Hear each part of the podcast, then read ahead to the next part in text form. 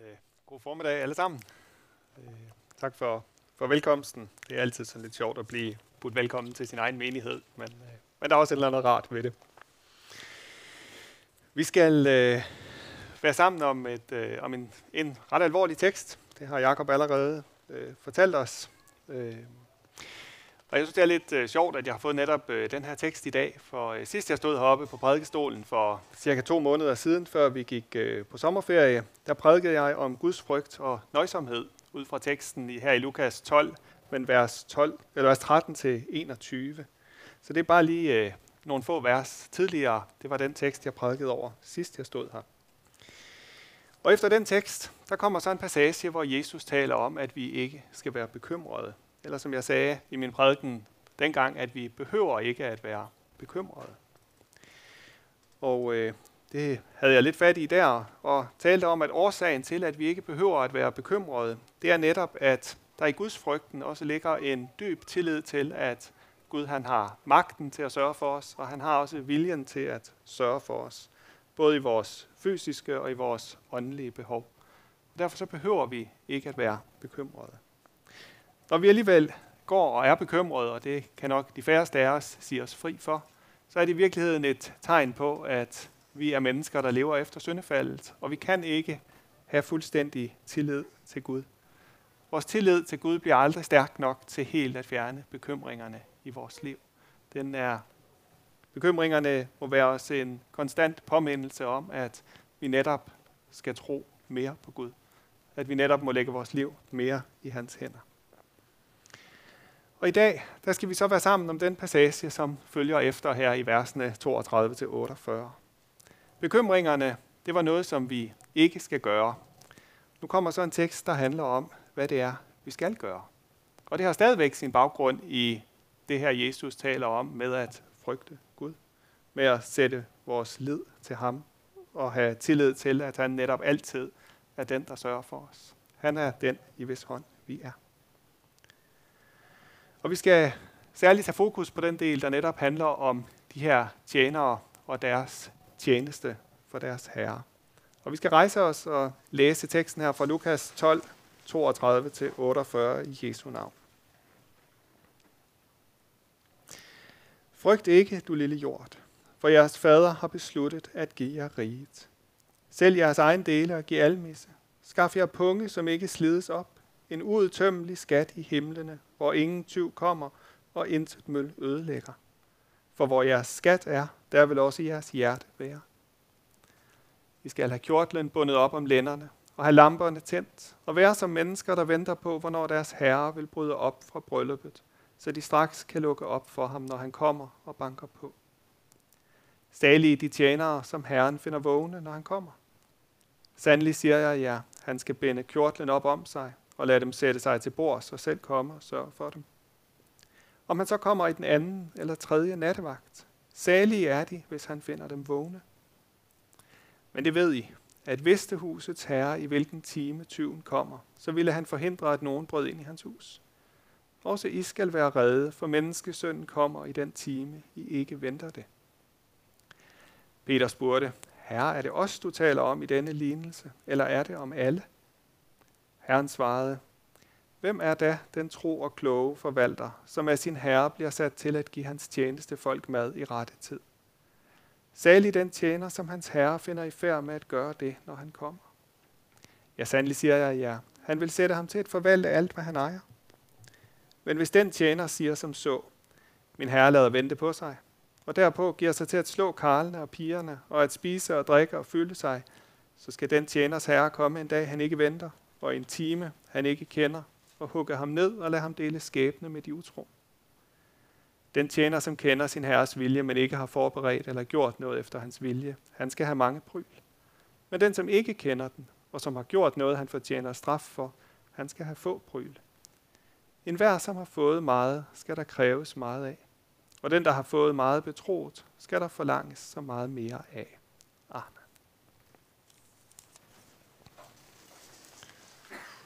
Og lad os bede sammen endnu en gang. Du gode Helligånd, vi beder dig, at du nu vil komme og åbne ordet for os. Vi beder dig, at du vil give os klarhed over denne tekst. og over, hvad du har at sige til os, hver især ind i den tjeneste, vi står i. Giv du os opmundring og trøst, alt hvad vi trænger til i vores tjeneste for dig, at det må blive dig til ære.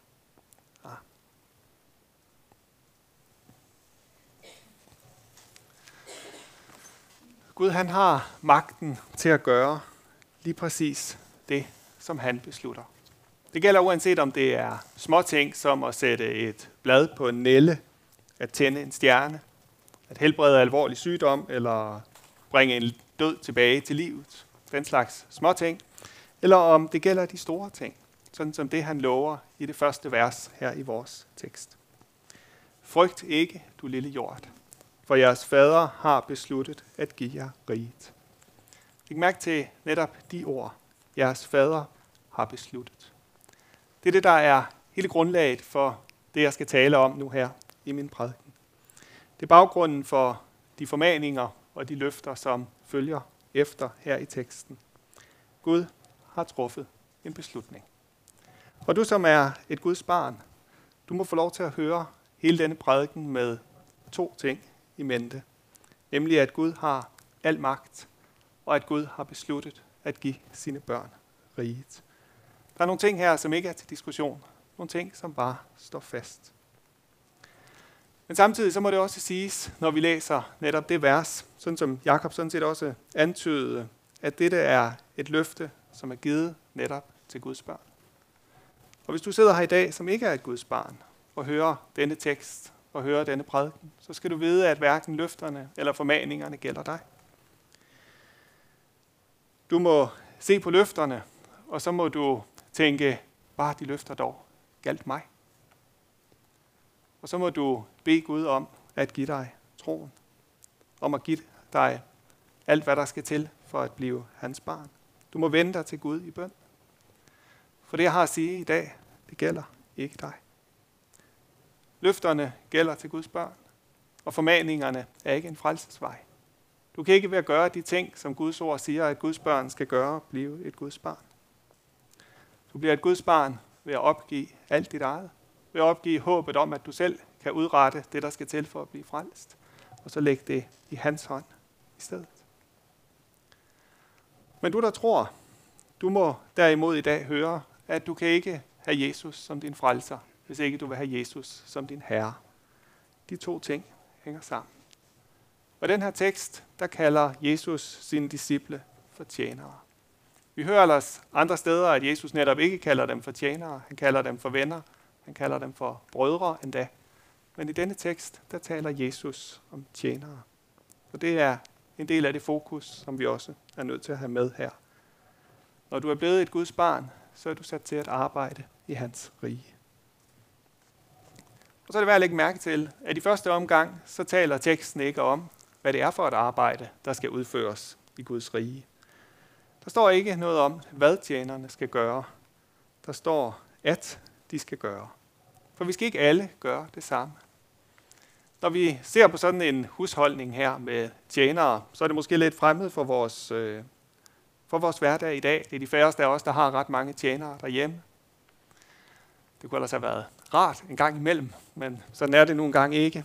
Men hvis vi tænker på sådan en stor husholdning ved et hof eller et andet sted, så er der uendelig mange tjenere. Og hver tjener har sin særlige opgave. Og hvis ham, der skal passe hestene, han begynder at gå ind og lave mad ind i køkkenet, så går det galt. Både fordi han måske ikke egner sig til at lave mad, men også fordi så er der ikke nogen til at passe hestene. Vi har hver især fået forskellige opgaver i Guds rige. Og teksten her taler i første omgang ikke om, hvad tjenerne skal gøre. Det vigtige i den her tekst er derfor heller ikke, hvad din opgave den er. Det er der andre tekster, der handler om. Men det er vigtigt for mig at understrege her i starten af teksten, at det handler ikke om, hvad du skal gøre. Der er netop forskellige opgaver. Men Gud kalder netop til forskellige opgaver, fordi der er mange opgaver, han vil have løst. Det er i udgangspunktet ikke sådan, at den ene opgave er vigtigere end den anden, selvom den ene måske nok er mere synlig end en anden. Så Jesu befaling til tjenerne her, det er, at de skal arbejde med den opgave, de har fået. Og så er det interessant at se, når vi læser beretningen, at Vi hører ikke om, at så kommer herren hjem på et tidspunkt, og så ser han på, hvor godt tjenerne nu har løst den opgave, de har fået. Der står ingenting her i teksten om kvaliteten af det arbejde, som tjenerne udfører. Han kommer hjem, og så ser han på, om de arbejder på den opgave, de har fået. Vi har andre tekster, hvor der måske tales om, at vi skal løse den opgave, vi har fået godt, men det er ikke det, der er fokus her. Nej, tjenernes herre kommer hjem på et tidspunkt, og så forventer han at finde dem i arbejdstøjet. Selv hvis det er i den anden eller den tredje nattevagt, så er vi ved at være et godt stykke ud på natten, vel nærmest hen på morgenen faktisk. De må arbejde, fordi de tror på, at han kommer tilbage, og fordi han har givet dem en opgave. Det er ikke engang vigtigt, om de selv synes, at den opgave, de har fået, er interessant eller vigtig. Det, der er afgørende, det er, at deres herre har sagt, det skal du gøre. Der skal du gå hen. Og så gør de det, som de har fået befaling om at gøre. De har taget befalingen alvorligt, og de ved, at han er deres herre. Og det lyder også til, at han er en god herre, som de faktisk kan stole på. Arbejdet, det er således ikke indholdet af deres tro på ham, men resultatet af, at de tror på ham, at han er deres herre. Og sådan må det også være, når vi som kristne tjener vores herre. Vi må tjene i forventning om, at han kommer en dag. Vi må tjene uanset hvilken modstand vi møder. Vi må tjene uanset hvad opgaven består i, fordi det dybest set ikke er vigtigt. Det vigtige er, hvem det er, vi er i tjeneste for. Du er i tjeneste for ham, der døde for dig på Golgata. Så betyder det ikke så meget, hvor hård, eller hvor lang, eller hvor prestigefyldt den opgave, du får, den er. Og du skal ikke gøre det i forventning om, at Jesus han kommer igen i morgen, så du kan nok godt holde det ud en kort tid. Nej, du må gøre det i forventning om, at Jesus kommer igen en dag. Men du ved ikke, hvornår. Og så er der en grundlæggende sandhed om os mennesker. Og det er, at uanset hvor frie vi går og tror, vi er, så tjener vi altid en herre. Vi kan tjene Gud og gøre, hvad han byder os, eller vi kan tjene en anden. Vi kan ofte ende der, hvor vi tjener en forestilling om, hvem vi selv er, som ikke holder vand. Det er nok de færreste, der selv vil indrømme, at de tjener djævlen, at de tjener denne verdens fyrste. Men Jesus taler meget klart om, at enten må vi tjene ham, eller også tjener vi i sidste ende Satan. Det er et skæld, Jesus sætter i verden. Når vi sender jer afsted fra nadverbordet heroppe, så gør vi det samtidig med ordene, gå med fred og tjen Herren med glæde. Og så læste jeg for ikke så længe siden en, der sagde, at det var han holdt op med at gøre i sin menighed. Fordi vi kan godt sende folk afsted med fred. Men når vi så siger at tjene Herren med glæde, så kan det lyde som, om der bliver lagt et å på den, der faktisk synes, at tjenesten er hård. Kan vi virkelig byde folk at gå og tjene med glæde? Det går jeg og tænker lidt over og forsøger at finde ud af, hvad jeg skal sige, når jeg sender et nadverbord afsted. Men de to ting hænger sammen. Og den her tekst sætter netop fokus på netop det. Den, der lever i tro og i Guds frygt, kan gå netop i tro, uden bekymringer, sådan som vi hører i teksten lige forud for den her tekst. For vi behøver ikke bekymre os. Vi har en mægtig herre. Og netop derfor må vi også få lov til at gå ud og tjene ham med glæde. Ikke glæde over opgaven, men glæde over den herre, som vi tjener. Så det er ikke fordi, jeg synes, der er noget forkert i at sige, gå med fred og tjene Herren med glæde. Men jeg vil nu stadig tænke lidt over, om det også er sådan, det bliver hørt, når jeg siger det. For ellers så gør det ikke så meget gavn. Men nu ved I i hvert fald, hvorfor jeg siger det, hvis jeg siger det. Både freden og glæden kommer nemlig fra ham, og ikke fra os. Hvis vi så synes, at det er en lidt vanskelig tekst, vi har for os, så må vi konstatere, at det synes apostlen Peter også. For ned i vers 41, der spørger han så Jesus, er det øh, os, du taler om her, eller er det, eller er det alle, du taler om? Hvis vi kigger lidt tilbage i teksten over i vers 22, så kan vi se, at Jesus har taget sine disciple lidt til side, og så er det dem, han taler til nu. Han taler ikke til de store folkeskarer, som er omkring ham, men han taler i et lidt mere privat forum med sine disciple. Og Peter han er interesseret i at vide, jamen er det, her en, er det her noget, du siger til os specifikt, eller gælder det alle mennesker? Og jeg tænker egentlig, det er et spørgsmål, vi tit kan have lyst til at stille Jesus, når vi læser ting, han siger, både lignelser og taler. Er det her noget, som er målrettet nogle bestemte mennesker, eller er det noget, som gælder for alle? Og jeg tror, at det svar, Jesus han giver, det ofte ligner det, han netop giver i denne tekst. Der er noget i det, Jesus siger, som gælder for alle mennesker. Det, Jesus siger, har noget at sige til enhver, der hører det. Men det har ikke nødvendigvis det samme at sige til alle. Og samtidig har Jesus noget helt særligt at sige til netop nogle mennesker, der står i en bestemt opgave eller en bestemt situation i deres liv. Men vi må generelt gå ud fra, at Guds ord altid har noget at sige til os, når vi hører det. Og Jesus svar til Peter, det er måske også netop lidt kryptisk i første omgang. Det er i hvert fald ikke et klart ja eller nej svar, Peter han får. Nej, Jesus han siger, hvem er da den tro og kloge forvalter, som af sin herre bliver sat til at give hans tjeneste folk mad i rette tid? Og Jesus har netop lige talt om forskellige tjenere. Tjenere, som netop har forskellige opgaver. Og nu zoomer Jesus ind på en helt bestemt opgave, som der er nogle af tjenerne, der har. Og når han gør det over for Peter og disciplene, så tror jeg netop det er for at sige, det jeg siger nu, det gælder for jer specifikt. Men det jeg sagde før, det gælder for alle. Så nu får Peter sådan den mere personlige udgave af det, Jesus har sagt. Han siger, hvis vi skal prøve at formulere det anderledes. Peter, der er en særlig opgave, som I apostle, I får som ledere for min jord. I skal give de andre tjenere mad i rette tid.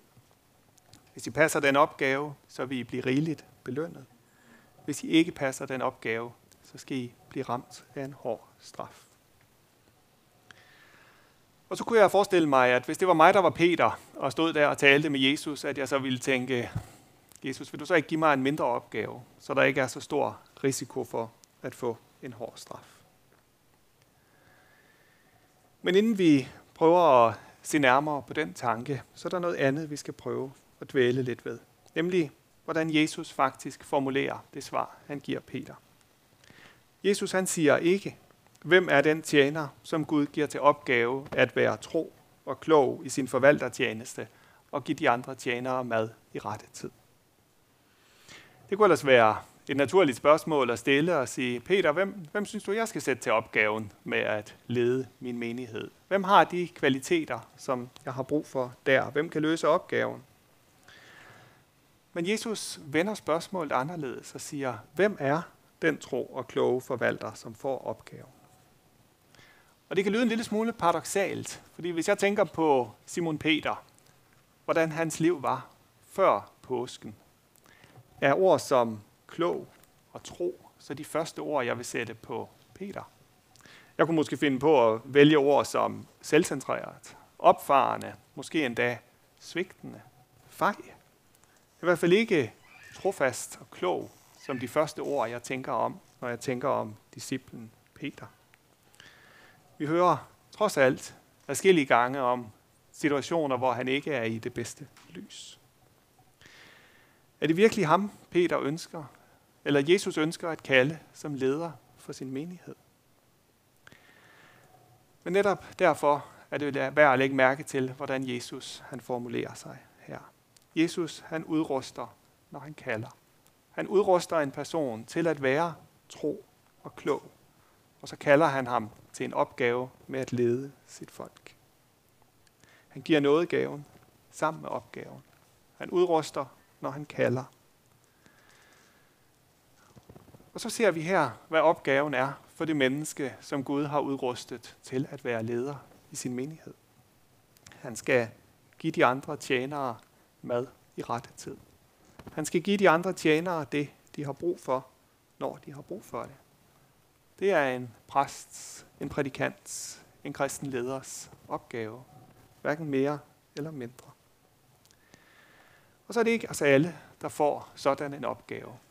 Det er også det, vi ser, når Jesus tager disciplene til side og taler om denne specifikke opgave til dem. Og derfor vil jeg prøve at sige noget både om os, der har fået den opgave, og så om alle os, der står under ledere. For de af os, der ikke får den, eller alle os, som står under ledere, vi får til gengæld to andre opgaver, som vi skal tage os af, også i den her sammenhæng. For det første, så siger Paulus i 1. Timotheus brev, kapitel 2, at vi skal bede for konger og alle i høje stillinger. Det gælder høje stillinger i samfundet. Det gælder også høje stillinger i vores menighed. Den, der har fået en stilling med magt, eller bare med mulighed for magt, og det har både værtslige og kirkelige ledere fået, de står i risiko for at falde, begynde at slå karlene og pigerne, spise, drikke og fylde sig. Det gælder uanset om det er et, en kirkelig lederopgave, eller om det er en værtslig lederopgave, man har. Det er en risiko, der er der. En risiko for, at lederen begynder at tjene sig selv, i stedet for at tjene den herre og den menighed, han er sat til at tjene. Og derfor så skal vi bede for vores kristne ledere. Vi skal bede for vores værtslige ledere, men også netop for vores kirkelige ledere. Det skal vi gøre for deres skyld, men vi skal også gøre det for vores egen skyld. Hvis vores ledere de fejler i deres opgave, så bliver det til skade for hele menigheden. I kirken der kan det betyde, at der prædikes vranglærer, at fokus bliver forkert, at mennesker misbruger deres magt og ødelægger menighedens liv. Det fører til fald og til frafald, hvis vores ledere de går vild. Derfor så må vi sørge for at omslutte dem i forbøn. Den anden opgave, den får vi i Hebræerbrevet, kapitel 13, vers 17. Adlyd jeres ledere, ret jer efter dem, for de våger over jeres sjæle, da de ved, at de skal stå til regnskab. Lad dem kunne gøre det med glæde og ikke med suk, for det ville være ulykkeligt for jer. Vi skal adlyde vores ledere, for de tjener i Guds sted. Hvis vi ringeagter de ledere, som Gud har givet os, så ringeagter vi deres herre. Så ringeagter vi ham, der har givet dem opgaven. Så ringeagter vi Gud. Og det er katastrofalt. Men der er også en grund mere i den her tekst fra Hebræerbrevet. Hebræerbrevets forfatter er her fuldstændig i overensstemmelse med det, vi læser i prædiketeksten. Han forventer, at menighedens ledere de ved, at de tjener med regnskabsdagen for øje, sådan som det er formuleret i præsteløftet i Folkekirken. Man skal tjene med regnskabsdagen for øje. Og så er vi måske tilbage ved det med, um, om Peter kunne have ønsket sig en opgave med en mindre risiko. Når man står på en prædikestol eller med en ledelsesopgave, så kan det sådan set være hårdt nok i forvejen. Men at vide, at man gør det med Guds regnskabsdag for øje, det kan være et ekstra pres at få lagt ned over sig.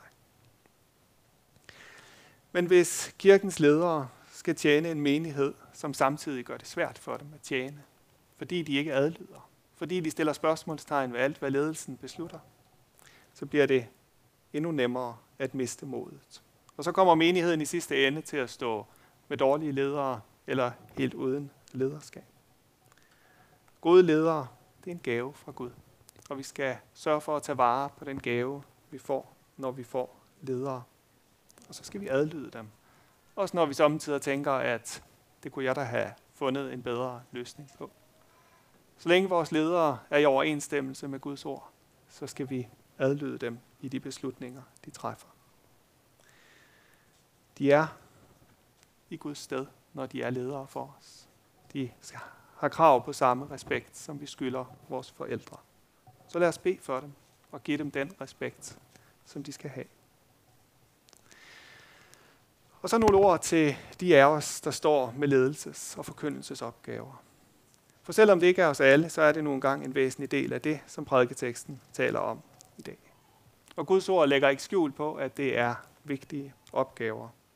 Det skriver Paulus om i Timotheus kapitel, 1. Timotheus kapitel 3, hvor han taler om tilsynsmænd og ældste i menigheden.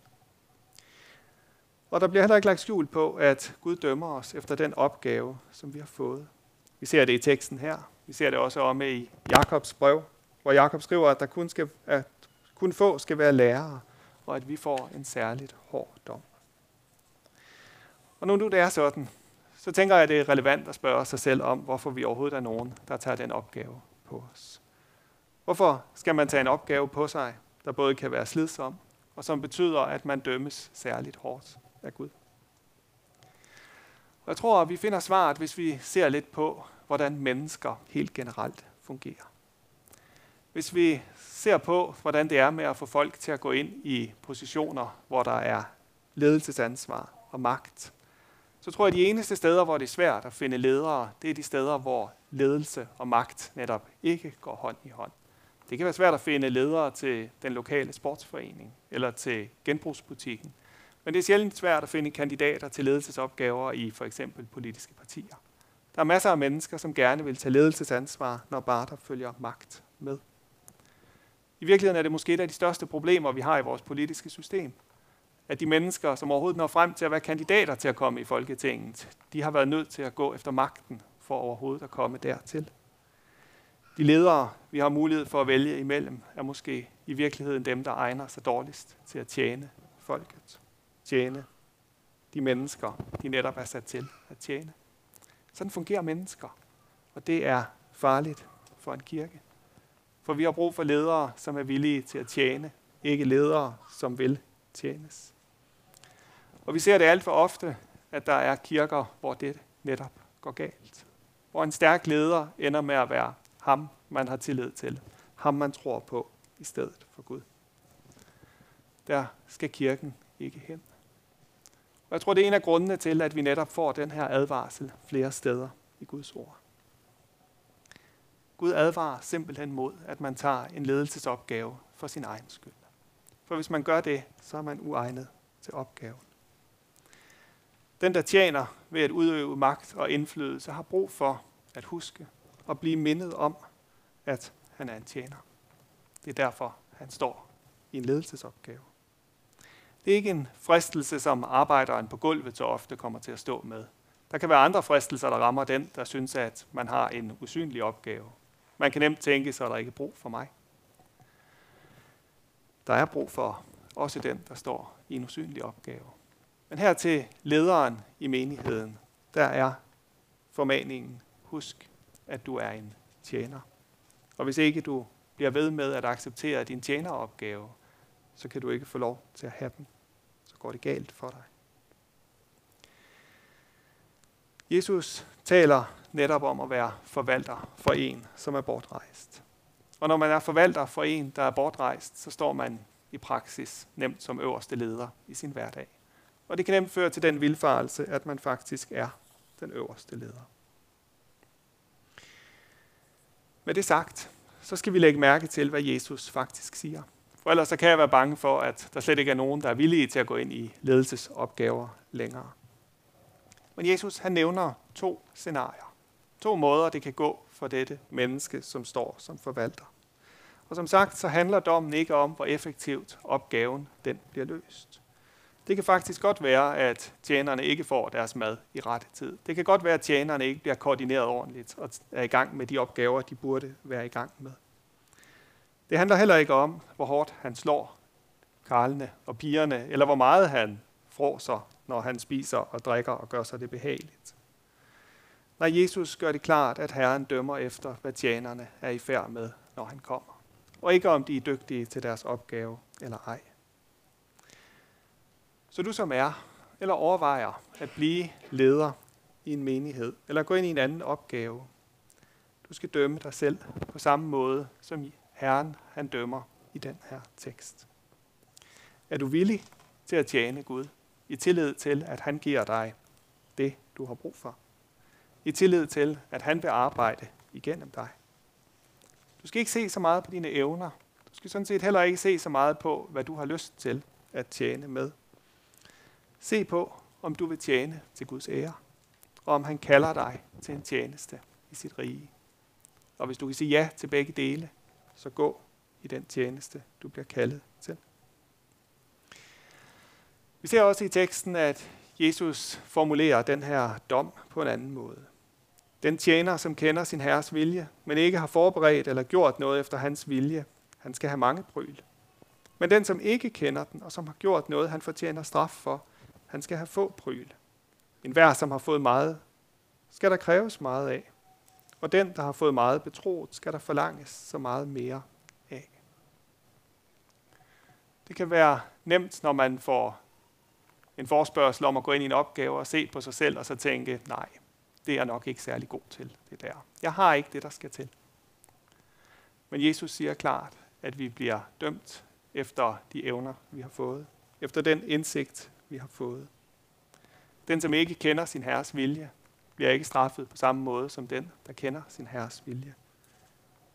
Og det er Helligåndens opgave at give os den indsigt, som vi har brug for i de opgaver, han sætter os til. Det er ikke vores opgave at forstå Guds vilje. Det er Guds opgave.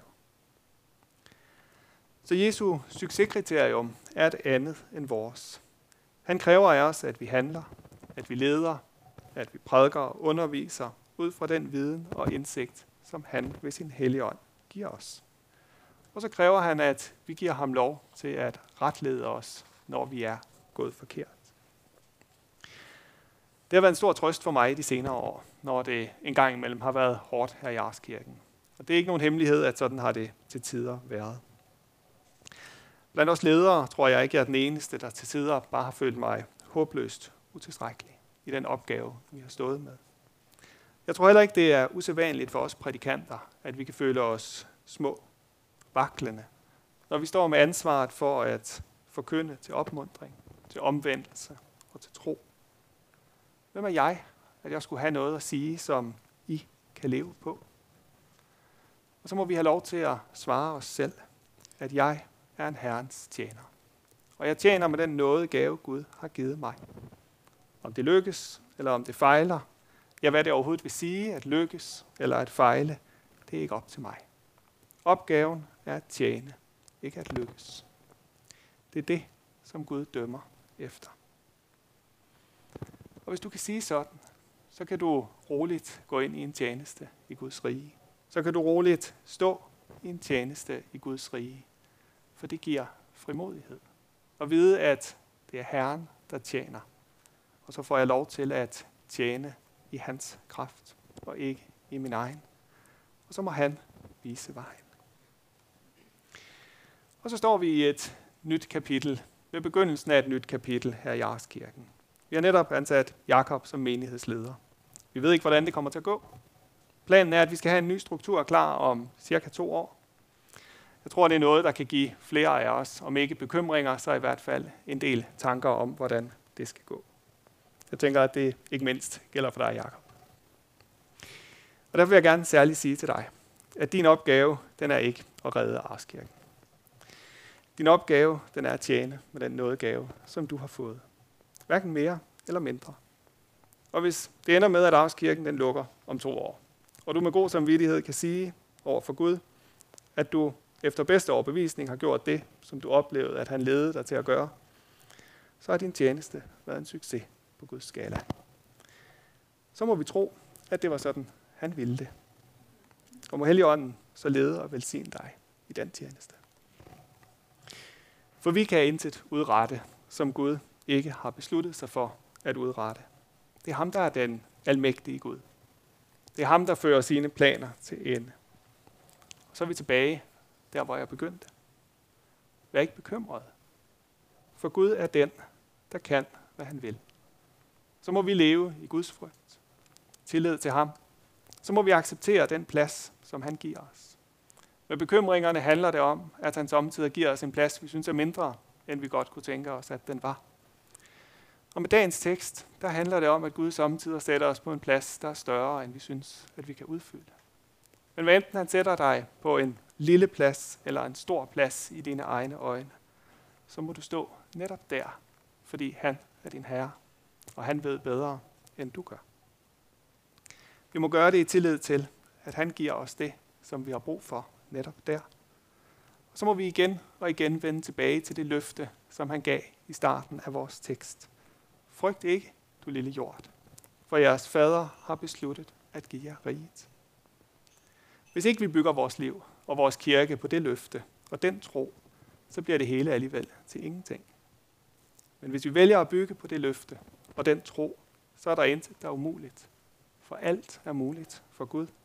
Og han har besluttet. Lad os bede sammen.